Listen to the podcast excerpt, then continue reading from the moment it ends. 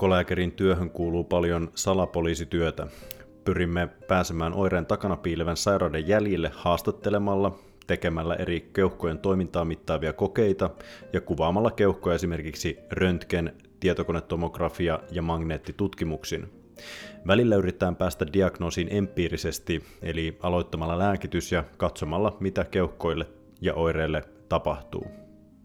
Yksi tärkeä osa keuhkolääkärin työtä on myös toimenpiteet, joista yksi tärkeimmistä on bronkoskopia eli keuhkoputkien tähystys. Tähystämisen lisäksi voidaan tehdä myös keuhkopussin sairauksiin liittyviä selvittelyjä ja hoitomuotoja, esimerkiksi pleuronestepunktioita ja dreenien laittoja. Tässä jaksossa käsitellään bronkoskopiaa ja tämä on suunnattu erityisesti erikoistuville keuhkolääkäreille.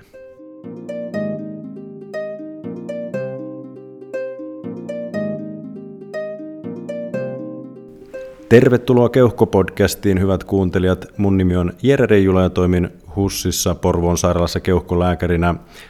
Taustat ja motiivit löytyy introjaksosta. Voit kommentoida Instagramissa että keuhkopodcast tai lähettää mailia keuhkopodcast.gmail.com. Meillä on tänään vieraana jälleen Kuopion yliopistollisesta sairaalasta Kyssistä keuhkolääkäri, lääketieteen tohtori toimenpidekuruvailla vertaa, jonka opissa minäkin olen saanut kunnian olla. Jukka Randel, oikein lämpimästi tervetuloa Keuhkopodcastiin. Kiitos kovasti kutsusta Jere tähän sun prokkikseen ja, ja vielä kiitokset myös siitä, että olet melko hienon keuhkopodcastin tehnytkin, että tekoisesi tälläkin saralla, kuten muuallakin, mitä minä tiedän, niin ovat erinomaisia. Kiitoksia. Toimit keukolääkärinä, minkä lisäksi pitkälti työskentelet toimenpideyksikössä. Sä oot tuonut maailmalta eri tekniikoita, joilla tutkia ja hoitaa keuhkoja. Oot ollut Suomessa tekemässä ensimmäisiä endobronkkialisia ultraääniohjasteisia bronkoskopioita eli ebusseja. Miten valitsit keuhkosairaudet alaksi ja miten sun työkuvasta muodostui niin toimenpidekeskeinen? No itse asiassa mulla ei tuossa lääkiksen aikaan ollut laisinkaan täysin selvillä se, että mitä mä haluaisin tehdä. Ja itse asiassa olin jo hyvässä vauhdissa kohti mm, kotikaupunkia Helsinkiä tuossa valmistumisen jälkeen. Olin Päijät-Hämeen keskussairaalassa sisuksilla ja itse asiassa mietin, että, että kardiologiakin saattaisi olla aika kiinnostava ala ja ajattelin, että sitten sieltä Lahdesta siirryn Helsinkiin, mutta sattuikin niin, että kun tuolla Kuopion yliopiston fysiologian laitoksella tein syventäviä noista vähän näihin liikunta- ja urheiluasioihin liittyen, niin sitten tuo syventävien ohjaaja Hannu Tukiainen ja Heikki Pekkarinen toisena, niin ottivat minuun sinne Lahdessa yhteyttä, että tuota, täällä olisi nyt KTL, eli nykyisessä THL, niin tämmöinen tämmöinen tuota, keuhkoaiheinen väitöskirjaprojekti tarjolla. Ja tuota, kun sattui vielä liikkakaverikin olemaan täällä Kuopiossa, niin, niin se valinta oli sitten aika helppo. Ja sitten kun väitöskirjan sain valmiiksi, niin oli luontevaa sitten kysyä väitöskirjaohjaalta keuhkoproffa Hannu Tukiaiselta, että, että tuota, kliininen työhän se nyt sitten rupesi kiinnostamaan. Ja tuota, sitten sitten pääsin tänne Kyssiin erikoistumaan ja tuota, sitten Koskela Heikki, joka nykyään on keuhkoproffana täällä Kuopiossa, niin tuota, hän oli vastannut sitten siihen asti useita vuosia noista toimenpidetouhuista ja melko pian sitten huomasin, että kuinka monipuolinen ala tämä keuhkolääketiede on, että täällä pystyy tekemään hyvin sisätautisesti orientoitunutta työtä, mutta sitten pystyy tekemään myös hyvin äh, niin kuin käytännöllispainotteista, toimenpidepainotteista työtä. Ja huomasin, että se kiinnostaa ja homma luonnistuu, niin tavallaan sitten sekä työnantaja että minä itse sitten päädyttiin siihen, että että toimenpidepainotteinen on sitten minun työnkuva ja niin se siitä lähtien on ollut ja nyt sitten olen, olen tosiaan varmaan sen ehkä 17 vuotta niin vastannut tästä toimenpideasioiden kehittämisestä täällä Kyssissä ja sitten kun siihen vielä on näin, näin sopivasti tuo työnantajan ja klinikan siunaus, niin on sitten tosiaan saanut runsaasti tuoda näitä uusia, uusia niin kuin bronkkologisia ja, ja pleuratutkimusmenetelmiä Suomeen, että, että paikallispuudutuksessa tehtävä semifleksiibelillä skoopilla tehtävä torakoskopia on tuotu yhdessä Karolinskan kanssa Pohjoismaihin ensimmäisenä ja EBUS tuotiin tänne, endobronkkiaali ultraääni tuotiin tänne Suomeen ensimmäisenä ja, ja sitten näitä keuhkoputkiventtiilejä niin kuin ilmavuotojen hoidossa käytettiin ensimmäisenä ja sitten myöskin näitä reduktiotoimenpiteitä on tehty ensimmäisenä Suomessa näillä intrabronkkialisilla venttiileillä ja sitten, sitten tuota, myös kuitulaseria on käytetty, käytetty sitten tuumori touhuissa tuolla alahengitysteissä. Että aika paljon tämmöistä mukavaa kehitystyötä ja on mielenkiinto säilynyt sitten koko ajan. Että kovin tyytyväinen olen alan, alan ja erikoisalan valintaan ollut. Tämä on ollut hieno seurata. Mäkin pääsin silloin, kiitos vaan sulle seuraamaan näitä ja oppimaan sun kanssa näitä silloin keuhkohuran alkuvaiheessa. Tuota, tuossa tuli mainittua montakin jo ebukset, ihan tavalliset bronkoskopiat toki, torakoskopiat on tainnut kirurgeille siirtyä, mutta kryobiopsiat muun muassa ja pleuradreenit ja keuhkolääkärit teette niitä siellä, eikö niin? Joo, itse asiassa, itse asiassa kävin Forliissa Italiassa näitä, näitä kryobiopsioita, eli jäädytyskärillä otettavia keuhkokudosbiopsioita, joilla saadaan selvästi suurempia kudoskoepaloja kuin tavallisella bronkoskooppisella pihdillä, niin päästään parempaan diagnostiikkaan näissä hankalasti diagnosoitavissa fibroottisissa ja parenkkyymisairauksissa, niin, niin, niin professori Polettin johdolla kävin siellä opettelemassa sitä tekniikkaa ja, ja aloitettiin se toiminta Pohjoismaissa 2015 ja 2016 taisi olla, kun pidettiin sitten semmoinen pohjoismainen kurssi sitten täällä Kuopiossa tästä kryobiopsianotosta ja tuota, nythän sitä sitten käytetään muun muassa Tampereella ja Virossa ja, ja tuota, Ruotsissa ja Tanskassa muun muassa sitten. He olivat sieltä, pidettiin tämmöinen pohjoismainen ja Baltian maiden koulutus täällä Kuopiossa ja, ja menetelmä on mukavasti levinnyt nyt sitten eri sairaaloihin ja eri maihinkin. Että se on ollut mukava nähdä, että sitä tämmöistäkin touhua on ollut. Ja mehän on sitten joka toinen vuosi pidetty myös erikoistuville lääkäreille sitten tämmöinen kansallinen toimenpidekoulutus täällä Kuopiossa, jossa sitten,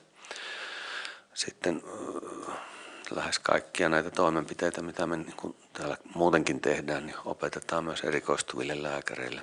tulevaisuutta varten.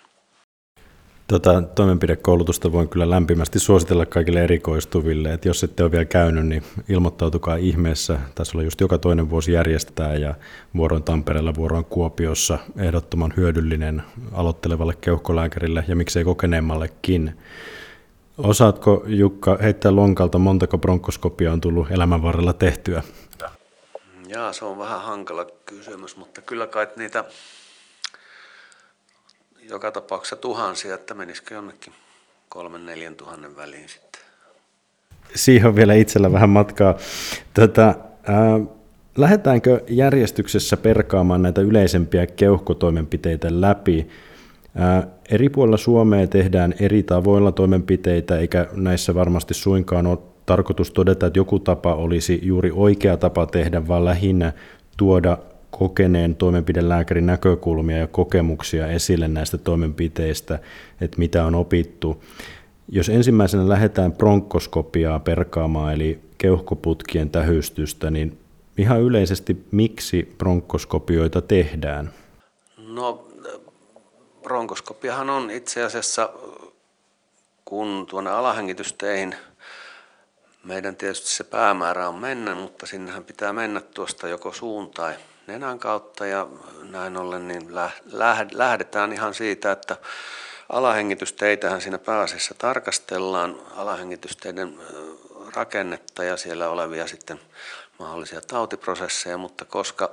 sinne mennään esimerkiksi nenän kautta, meillä mennään aina kun mahutaan, niin siinähän tulee tarkasteltua nenä, nenänielu, äänihuulet, kurkunpää ja sitten se alahengitysteiden rakenne ja sitten siellä otetaan diagnostisia näytteitä joko potilaan oireen tai sitten esimerkiksi radiologisen löydöksen takia sieltä alahengitysteistä. Eli se on sekä, sekä tuota diagnostinen tutkimus, että sitten voidaan tehdä myös hoidollisia toimenpiteitä sinne alahengitysteihin, kuten tietenkin poistaa vierasesineitä, poistaa tuumoreita ja ottaa eriten näytteitä ja sitten keuhkokudoksesta näytteitä esimerkiksi erilaisten kuvamuutosten etiologian selvittämiseksi. Ja itse asiassa siinä mielessä kiva toimenpide tuo bronkoskopia, että sellaista kilpailevaa toimenpidettä, joka korvaisi bronkoskopian, niin varsinaisesti ei ole olemassa. Mutta toki pitää aina muistaa, että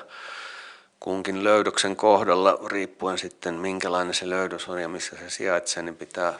myös skopistin ja keuhkolääkärin pohtia, että onko bronkoskopia juuri tässä löydöksessä ja tässä tautitilassa se paras näytteenottotapa vai onko esimerkiksi ultraääni tai tietokone tomografia ohjattu biopsia perifeerisissä näytteissä parempia ja niin poispäin. Ja joskus myös mediastinoskopia tulee kysymykseen, eli tavallaan niin kuin keuhkolääkärin toimenkuva on myös ja bronkoskopistin siinä mielessä mukavaa, että hyvin tiiviissä yhteistyössä pitää olla radiologien ja thoraxkirurgien ja onkologien ja patologien ja sydänlääkäreidenkin kanssa. Ja sitten niin kuin sarkoidosi-kysymyksissäkin, niin, niin miettiä sitä, että ja neurologienkin kanssa, että otetaanko näyte jostain keskushermostoalueelta vai sydänlihaksesta vai otetaanko kenties vaikkapa suurentuneesta mediastinumi-imusolmukkeesta. Minkälaisia esteitä bronkoskopian eteen voi tulla? Voiko kaiken kuntoisille tehdä bronkoskopiaa ja minkä tyyppistä arviota teet ennen kuin uskallat lähteä bronkoskopoimaan vai onko esteitä? No periaatteessa niin jos potilas ei niin kuin sopeudu bronkoskopiaan siihen ajatukseen, että hänelle tehdään bronkoskopia, niin silloinhan se ei onnistu. Mun kohdalla on koko uran aikana tullut kaksi sellaista tapausta. Eli hyvin siedetty tutkimus on ja sanotaanko tiettyjä vasta-aiheita toki, toki on, on olemassa, mutta hyvinkin huonokuntoisillekin potilaille, jos katsotaan, että se nimenomaan vie potilaan asiaa eteenpäin, niin bronkoskopia voidaan tehdä. Että toki jos on esimerkiksi hyvin hankala rytmihäiriötilanne tai sitten tai se rytmihäiriöt provosoituvat hyvin herkästi potilaalle, tai jos kurkunpää supistelee niin pahasti, että siitä ei päästä läpi, tai sitten, sitten tuota, potilas ei siedä bronkoskopiassa käytettäviä lääkkeitä tai hänellä on hyvin hankala happeutumishäiriö, niin pitää tietysti aina miettiä, että mitkä on niin kuin toimenpiteen mahdollisesti odotettavissa olevat hyödyt ja mahdolliset haitat, mutta nyt varsinkin kun tämä Airvo tai Optiflow tai kai se oikealta nimeltään on nenä ylipainehappihoito on tullut meillekin, meillekin tuonne toimenpidehuoneeseen käytettäväksi, niin itse asiassa lähtökohdaltaan hyvinkin huonohappisille esimerkiksi immunosupprimoiduille pneumonikoille, niin pystytään toimenpide tekemään sen nenän ylipainehapen turvin ilman, ilman, että he kärsivät toimenpiteen aikana hapen puutteesta. Että voi sanoa, että mm, hyvin vähän on ehdottomia vasta-aiheita toimenpiteille ja hyvin turvallisesti se voidaan tehdä kyllä melko huonokuntoisillekin potilaille, mutta tosissaan aina pitää miettiä, että hyötyykö tämä potilas sitten enää tämän kuntoisena sitten tästä toimenpiteestä. Mutta jos se tarvitaan, niin melko harvoin joutuu eitä tarjoamaan.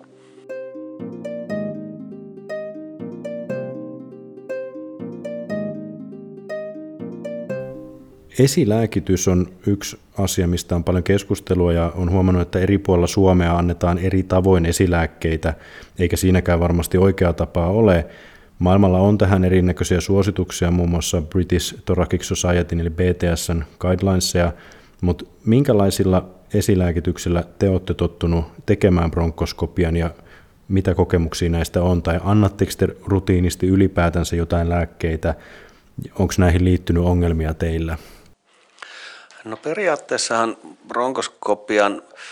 ainoa ehdottomasti tarvittava esilääke on puuduteaine, ainakin tuohon kurkun päähän. Ja sitten alempana hengitysteessä pää- ja ylälohkokarinoihin, jossa on ne Z-reseptorit aiheuttamassa yskyä. Ja sitten tietenkin nenään, jos nenän kautta edetään, mutta me on aika orjallisesti niin kuin pyritty kaikkia toimenpiteitä tekemään niin kuin näiden kansainvälisten suositusten mukaan ja pitkälti käytetty tätä Euroopan keuhkolääkäriyhdistyksen ERSin ja Britannian keuhkolääkäriyhdistyksen BTS ja sitten Amerikan keuhkolääkäriyhdistyksen ATS niin kuin näitä guidelineja, jotka kyllä hyvin yhteneviä näissä asioissa on. Ja niissä kyllä yksilitteisesti sanotaan, että sekä toimenpiteen tekijälle että potilaalle on hirveän paljon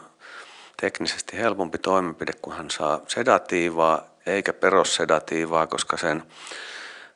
vaikutuksen esille tulo, kun suun kautta annetaan vaikka bentsoa, niin se on, se on vähän yksilöllinen ja sitten sen lääkkeen annokset on vähän yksilöllisiä, niin tämän syyn takia niin suositellaan, että annettaisiin, jos ei vasta-aiheita ole, niin joko propofolia tai midatsolaamia ja ennen toimenpidettä. Ja se on sikäli mukava, että oli valita sitten se midatsolaami, jota ollaan ehkä kymmenkunta vuotta käytetty käytännössä sitten näiden ohjeiden mukaan, ellei ole vasta-aiheita, kuten allergiaa tai sitten potilas on autolla tullut toimenpiteeseen, niin annetaan sitä midatsolaamia, koska meillä anestesiologit sanoivat, että mieluummin leikkaussali ja teho-olosuhteissa käytetään propofolia, että jos haluat sitten IV-sedatiivaa, niin käytä midatsolaamia. Niin me on sitten käytetty midatsolaamia ja se paitsi sitten kun se annostellaan yksilöllisesti, eli katsotaan milloin potilaalla rupeaa silmä luppasemaan tai hieman, hieman niin kuin sanat puuroutumaan, niin se on se sopiva annos ja jännästi se menee, että joku tarvitsee yhden milligramman midatsolaamia, suurin annos, minkä olen antanut, niin oli 38 milligrammaa IV-midatsolaamia. Siinä oli sitten potilaalle jo toki taustaa oli tottunut näihin lääkkeisiin, mutta se annos, mikä tarvitaan siihen niin sanotut moderate sedationiin, niin se on keskivahvaan sedaatioon, niin se vaihtelee runsaasti, mutta se annos on mukavasti sovitettavissa siihen juuri potilaalle sopivaksi. Ja paitsi että se sitten vähän rentouttaa, niin se tekee myös sopivasti amnesia, että jos siinä on sitten hankaluuksia, verenvuotoa tai hankalaa yskää tai muuta toimenpiteen aikana, niin potilas ei siitä sitten muista mitään, vaan monesti kun polikliinisesti lähes kaikki skopiat tehdään, niin lähtiessä sitten potilaat saattaa kysyä, että anteeksi, että nyt on ihan kysyttävä, että tehtiinkö se toimenpide mulle jo. Ja se on tietysti itse asiassa ihan mukava asia, että sopiva amnesiakin sitten potilaalle aiheesta tulee. Tuo on hy- kiva kuulla. Bronkoskopiahan saattaa jännittää ja ei se vaikka sitä ei nyt pelätä tarvitse, niin ei se ehkä miellyttävääkään ole, niin tuo pieni unohdus sopii, sopii aika mukavasti. Tota, ennen bronkoskopiaa, just kun näitä arvioidaan näitä indikaatioita, miksi se tehdään, niin usein jonkinnäköinen kuvalöydös on taustalla. Onko TT-kuva pakollinen ennen skopiaa, ja onko jotain tapauksia, milloin sen viipalekuva voisi jättää pois? No itse asiassa niin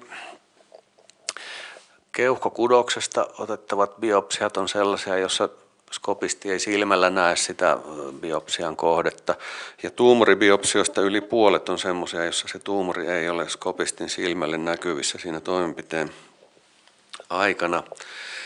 Että sanotaanko, että mm, keuhko, tavallisella keuhkokuvalla, jos ei näy mitään muutoksia potilaalla ja sitten kysymyksessä on vaikka vaikka tämmöinen lievä veriyskiä, jolla ei ole raskasta tupakkataustaa tai muuta tämmöistä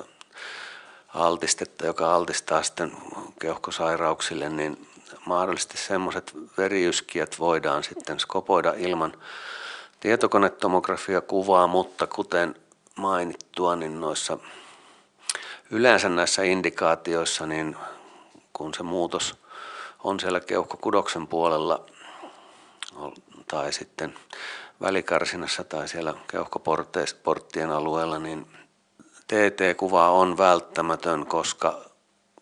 skopistin on ikään kuin orientoiduttava siihen, että missä tämä mahdollinen parenkkymin muutos tai missä tämä mahdollinen tuumorimuutos on. Ja hänen on nimenomaan osattava se TT-kuva ehdottomasti tulkita itse, koska radiologikaan ei useimmiten katso sitä asiaa ihan skopistin kannalta, kun se pitäisi oikeastaan subsegmentin tarkkuudella nyt vähintäänkin pystyä katsomaan, että mihin putkihaaraan pitää mennä vaikka pihdin kanssa, että kyseisestä muutoksesta saa sen näytteen ja, ja yleensäkin sitten pystyy seuraamaan sen, että, että johtaako tähän vaikka tuumorimuutokseen niin mikään näistä bronkushaaroista vai pitääkö miettiä kenties jotakin muuta näytteenottomenetelmää, vaikka sitä TT-ohjattua biopsia. Toki sitten imusolmukesuurentumien kohdallakaan, niin siellä bronkuspuston sisällä ei näe mitään, vaan se pitää orientoitua sen TT-kuvan avulla, että mistä niin sanotusti nodaali asemista niitä näytteitä pitää hakea vaikka perusdiagnostiikan tai esimerkiksi syövän levinneisyyskartoituksen niin kuin asianmukaiseksi tekemiseksi ja, ja tavallaan sitten kun ultraaniskoopilla mennään sinne, niin pitää jo etukäteen tietää, että mistä suunnalta, niin TT-kuvan perusteelta, mistä suunnalta niitä lähdetään hakemaan niitä, niitä näytteitä. Että kyllä se hyvin usein suurimmassa osassa tapauksista se TT-kuva on syytä olla tehty, niin se varjoaine toraksen mediastinum ja ylävatsan varjoaineteet ja sitten jos parenkiomimuutoksesta on kysymys, niin myös tämä ohut leike tietokonetomografia HRTT kuva, jossa sitten puolen millin tai millin leikkeitä esimerkiksi tai vieläkin ohuempia, niin on keuhkojen alueelta otettu. Ja parenkyymin muutokset sitten, olkoon fibroosia, tulehdusta tai, tai karsinoosia, niin näkyy sitten tarkasti tarkasti ja saadaan sitten kohdistettua näytteenotto oikein. Ja tässä bronkoskopiassa tosiaan tähystetään eli silmäillään näitä keuhkoputkien putkien rakennetta sisältä päin, mutta sen lisäksi voidaan siis ottaa näytteitä, niin kuin mainitsitkin, mitä eri näytteitä yleisimmin otetaan. Tuossa tuli biopsiat, mutta meillä on siis nestenäytteitä, tällaisia huhtelunäytteitä, harjanäytteitä, mitä kaikkea tulee mieleen, mitä käytetään viikoittain teillä? No nythän on niin, että tämä bronkkologia tavallaan on tullut jo niin pitkä, pitkälle on tullut niin myöskin monipuoliseksi, että kun aiemminhan se oli sillä tavalla, että sama lääkäri saattoi kiertää potilaan osastolla ja sitten hän teki myös sitten omille potilaille sen bronkoskopian tai mitä nyt sitten pitikin toimenpiteitä tehdä, niin, niin tämä on nyt mennyt jo sen verran monimutkaiseksi, että nyt on tavallaan, siitä on tullut jo pikkusen tämmöinen keuhkolääketieteen subspesialiteetti ja ei voi oikeastaan näillä Suomen n ajatella, että kaikki keuhkolääkärit osaisi tehdä kaikkia näitä bronkkologisia tai pleuratoimenpiteitä, vaan ne selvästikin on keskittynyt nyt sitten semmoisille henkilöille, jotka on sitä aiheesta kiinnostunut ja sitten aina pitää kulloinkin laskea, että mitkä toimenpiteet on semmoisia, että, että niiden n-määrä riittää sitten kyseiselle, kyseiselle tekijälle niin, että säilyy hyppysessä se toimenpide. Mutta sanotaan, että kaikkien keuhkolääkäreiden minusta pitäisi pystyä paitsi tarkastelemaan se keuhkoputkien rakenne ja havaitsemaan siellä sitten epänormaalit limakalvomuutokset, tuumorit ja, ja tuota, eritteet ja, ja tämän tämmöiset, niin pitäisi pystyä ottamaan tietenkin bronkuseritteiden imunäytteitä, sitten harjanäytteitä limakalvomuutoksesta ja tuumoreista ja sitten näkyvän tuumorin biopsioita pitäisi, pitäisi pystyä ottamaan. Sitten tämä keuhkohuhtelunäyte, jossa sitten niin kuin sieltä keuhkon periferiasta keuhkokudoksen puolelta otetaan fysiologisella suolaliuoksella huuhtelemalla solunäytettä, niin se pitäisi kyllä kaikkien keuhkolääkäreiden niin kuin osata, että ne on varmaan ne perushommat, mitä, mitä kaikkien pitää osata, mutta sitten, sitten esimerkiksi transbronkiaalibiopsit eli keuhkokudosbiopsiat bronkoskoopin pihdillä, sitten nämä erilaisten sähkötyökalujen, kuten polttokärjen sähköpihtien, sähköslingan, tämmöisten käyttö ja sitten vierasesineiden poisto erilaisilla pihdeillä ja dormiankorilla ja niin poispäin. Ja sitten keuhkokudoksen jäädytyskärillä otettavat kryobiopsiat ja sitten nämä endobronkkiaaliset ultraaninäytteet keuhkoputken ulkopuolella olevista, mm, olevista muutoksista, niin nämä taitaa olla semmoisia, että ne on pakko keskittää sitten joillekin henkilöille vain. Ja jos meillä nyt sitten täällä Kuopiossa esimerkiksi on, onkohan meillä nyt yhdeksän virassa olevaa keuhkolääkäriä, niin meistä kolme on semmoisia sitten, jotka tekee käytännössä ihan kaikkia toimenpiteitä ja sitten osa on semmoisia, jotka on keskittynyt enemmän osasto- ja polikliiniseen työhön ja sitten, sitten osa tekee näitä muita toimenpiteitä sitten, sitten aina välillä.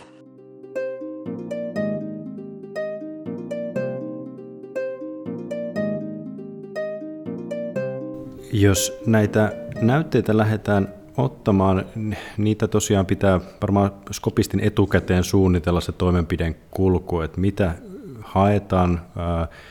ja missä järjestyksessä, ja toki siinä matkan varrella saattaa tulla vielä jotain, joka muuttaa suunnitelmaa, mutta yleisesti ottaen, onko sulla joku suositus, missä järjestyksessä lähdetään huuttelunäytteitä, harjanäytteitä tai biopsioita ottamaan, vai etenetkö heti sinne, mikä on niin kuin pakko saada ja sitten kaikki muut, vai minkä tyyppi, miten sä lähdet suunnittelemaan sitä toimenpiteiden, näiden näytteiden oton kulkua?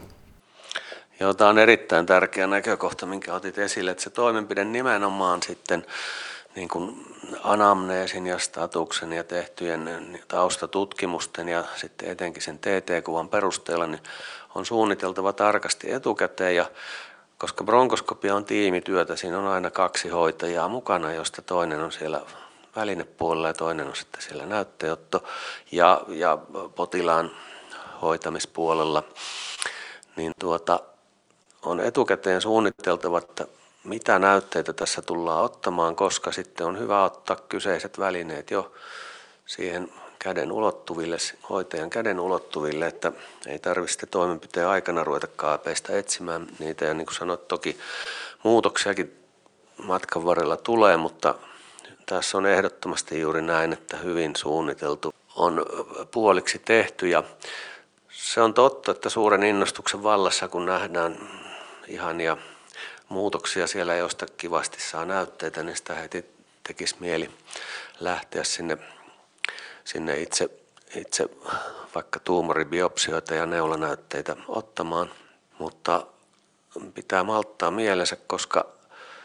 aina pitäisi lähteä siitä, että bronkkoalveolaarinen lavaatioballi eli keuhkohuuttelunäyte, sehän otetaan aina ensimmäisenä, koska muussa tapauksessa – sitten tämä toimenpidekanavakin kontaminoituu näillä keuhkoputkieritteillä ja itse asiassa jos infektioballia tehdään vaikka immunosuprimoiduille potilaille tai kelle tahansa, niin olisi hyvä, että imua ei käytettäisi ollenkaan ennen kuin se balli on tehty, koska muuten se kontaminoituu tosiaan se toimenpidekanava. Ja voidaan saada virheellisiä käsityksiä siitä, mitä siellä keuhkokudoksen puolella on. Eli balli tehdään oikeastaan aina ensimmäisenä. Ja sen jälkeen pitäisi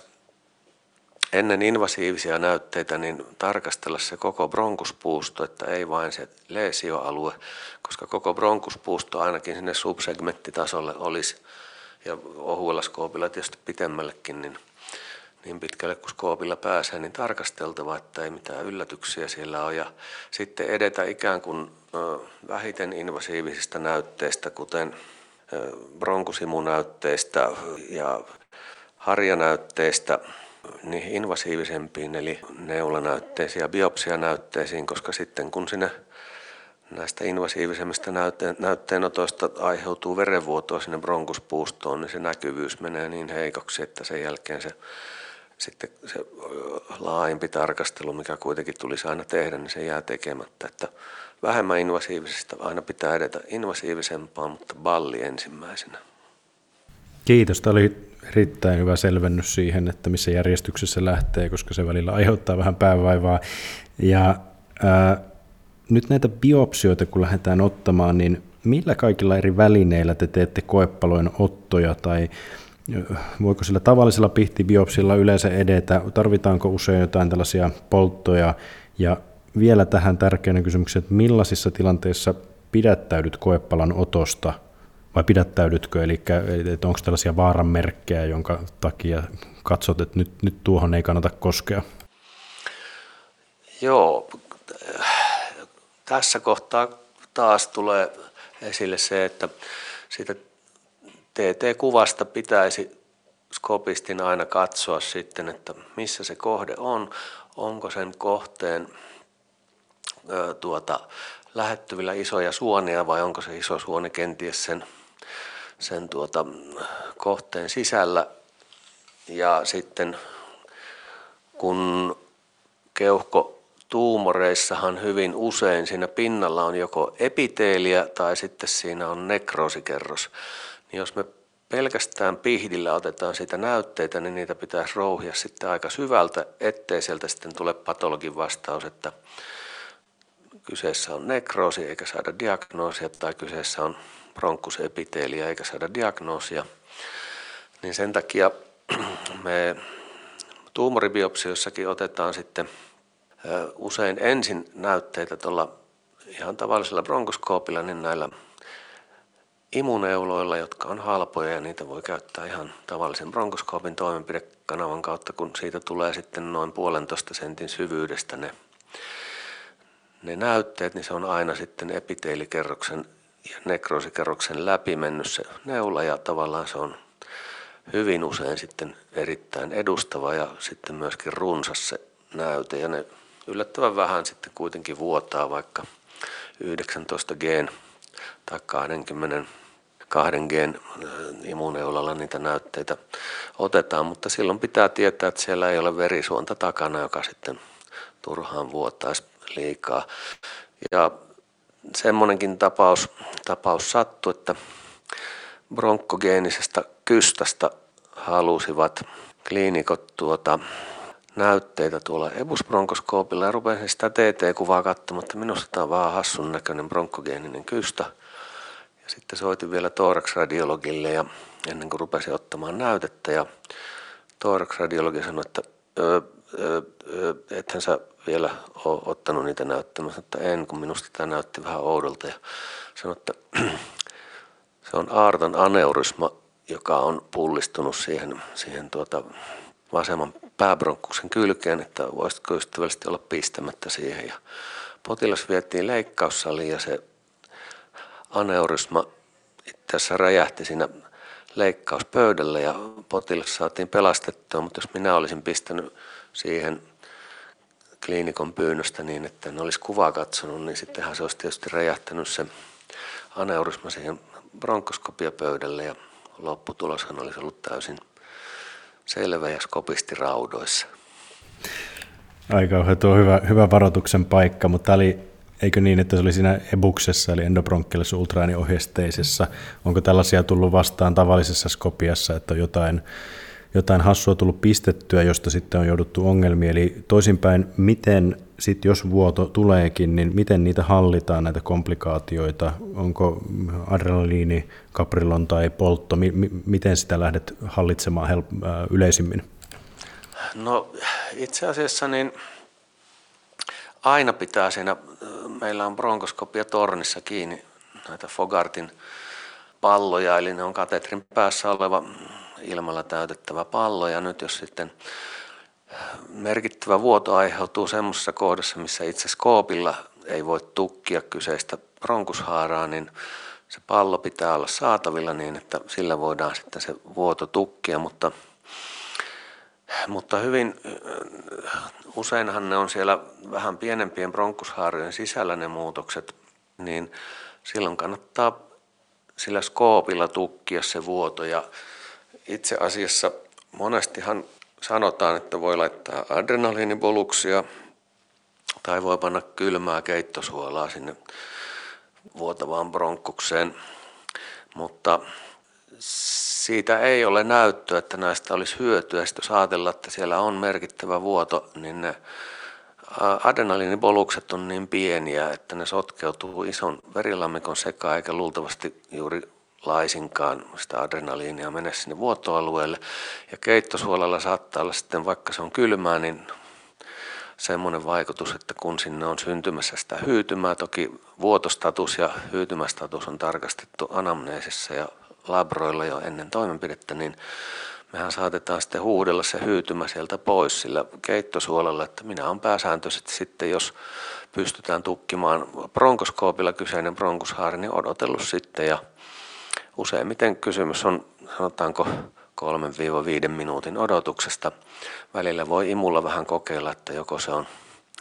loppunut ja sitten varovasti tulee ulospäin sieltä ja jos vuotaa vielä, niin äkkiä työntää skoopin takaisin, että ei sitten verituki sitä näkyvyyttä, ettei löydä sinne vuotopaikalle enää takaisin. Ja sitten pisin aika, jonka on odottanut tämmöisen vuodon hyytymistä on 37 minuuttia, mutta yleensä se on sanotaanko kahdesta viiteen minuuttia. Että pitää olla vaan rauhallinen ja sitten hyvä tietenkin, jos venyy se odottelu, niin antaa sitten sedatiivaa potilaalle. Ja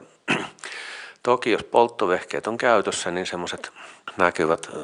bronkusseinämän tai tuumoripinnan vuodot, niin niitä voi sähköllä yrittää koaguloida. Ja adrenaliinia olen, olen pannut tuonne semmoisen verekkään tuumorin pinnalle jo valmiiksi ennen kuin lähden sitten näytteitä sitä ottamaan. Ja jos on hirvittävän vuotava se jo lähtökohtaisesti tuumori, niin, niin, niin silloin pitää miettiä, että uskaltaako sitten ottaa sitten näytteitä ollenkaan, jos on niin vuotavaa, niin sehän voi olla, että siitä sitten huuhtelemallakin saa jo niitä soluja, soluja riittävästi, että päästään diagnoosiin. Lyhyesti tuosta endobronkkiaalisesta ultraääniohjesteisesta skopiasta eli EBUSista. Mitä lisähyötyä tämä ultraääniantura siinä skopin päässä tekee, eli milloin tämä tulee kyseeseen, minkälaisissa ää, tilanteissa hyödynnätte EBUsta? Joo, se on yksinkertaisesti niin kuin tavallisen bronkoskoopin ja sitten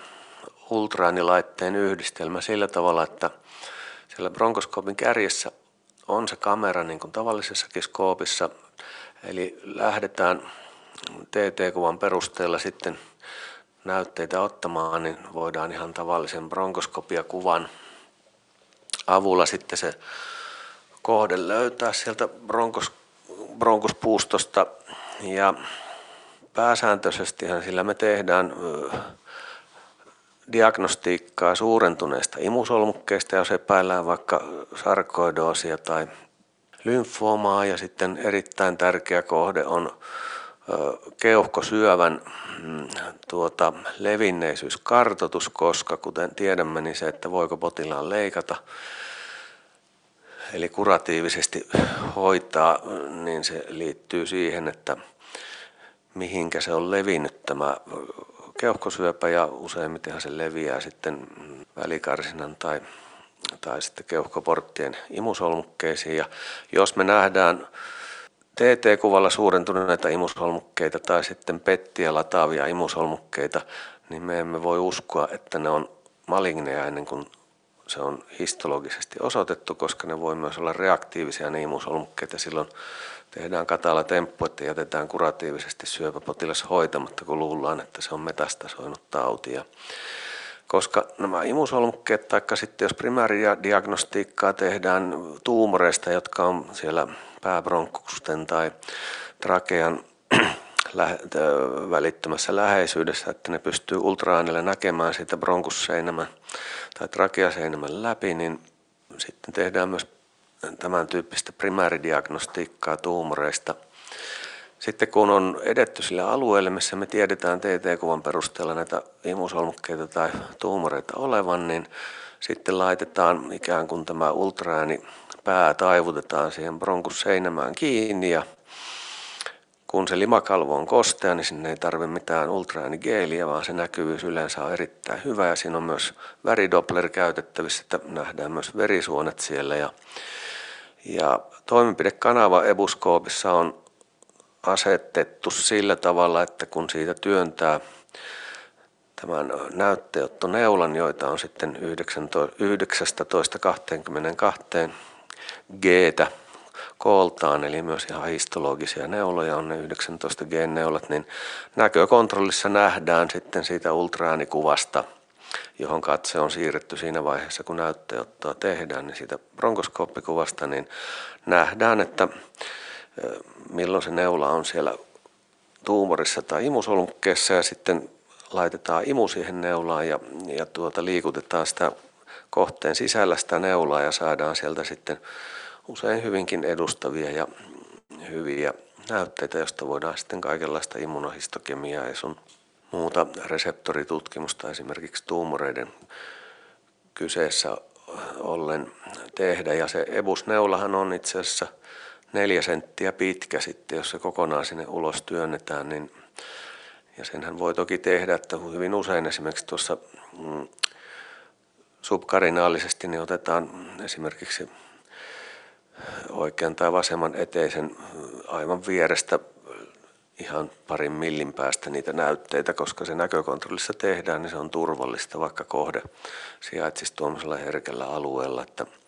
se on tuonut ihan valtavasti lisäpotkua tähän niin kuin syöpälevinneisyyden tutkimiseen ja sitten myös tähän primääridiagnostiikkaan sarkoidoosissakin, niin itse asiassa EBUS-näytteet on nykyisin meillä pääasiallisia näytteitä, jos kerta imusolmukesuurentumat on sitten sen epäilyn sarkoidoosin ilmentymänä TT-kuvassa nähtävissä. Mainittakoon näistä neulanäytteistä, jota voidaan ottaa siis tuolla tavallisella skoopillakin sitten niin sanottuja sokkoneulanäytteitä tai sitten ebusneulanäytteitä, niin noi mediastiinum ja hilusalueenkin nämä keuhkoverisuonet on niin tiiviissä paketissa siellä, että jos sokkoneulollakin, kun ennen kuin ebusta oli, niin tuli pistettyä kyllä hilusalueellakin keuhkovaltimohaaraan monia kertoja, niin koskaan ne eivät ole vuotaneet niin kuin millään tavalla fataalisti tai edes kovin haittaavasti. Ja kirjallisuutta kun katsoo, niin, niin samaa mieltä on sitten ihan kirjallisuuskin asiasta, että siinä mielessä näitä neulanäytteenottoja ei kannata pelätä, vaikka ebuskooppiakaan ei ole käytössä, että usein ne eivät, eivät sitten kuitenkaan vuoda hyvä jos ollenkaan, tai jos niin hyvin vähän.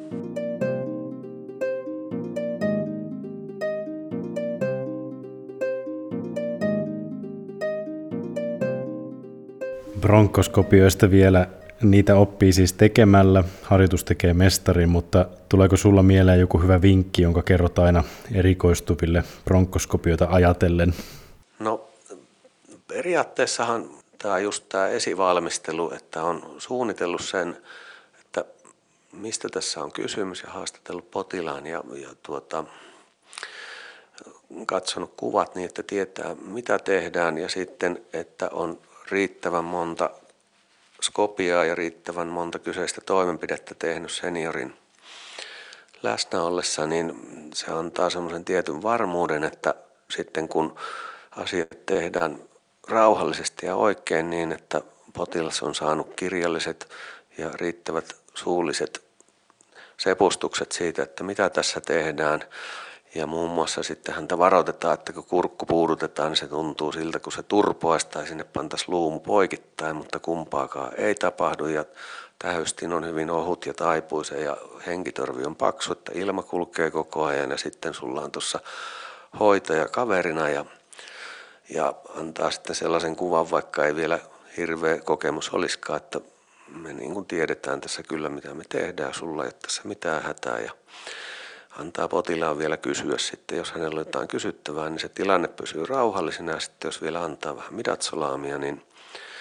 yleensä sitten tekijälläkin on sitten rauha ja hänen ei tarvitse jännittää sitä toimenpidettä, vaan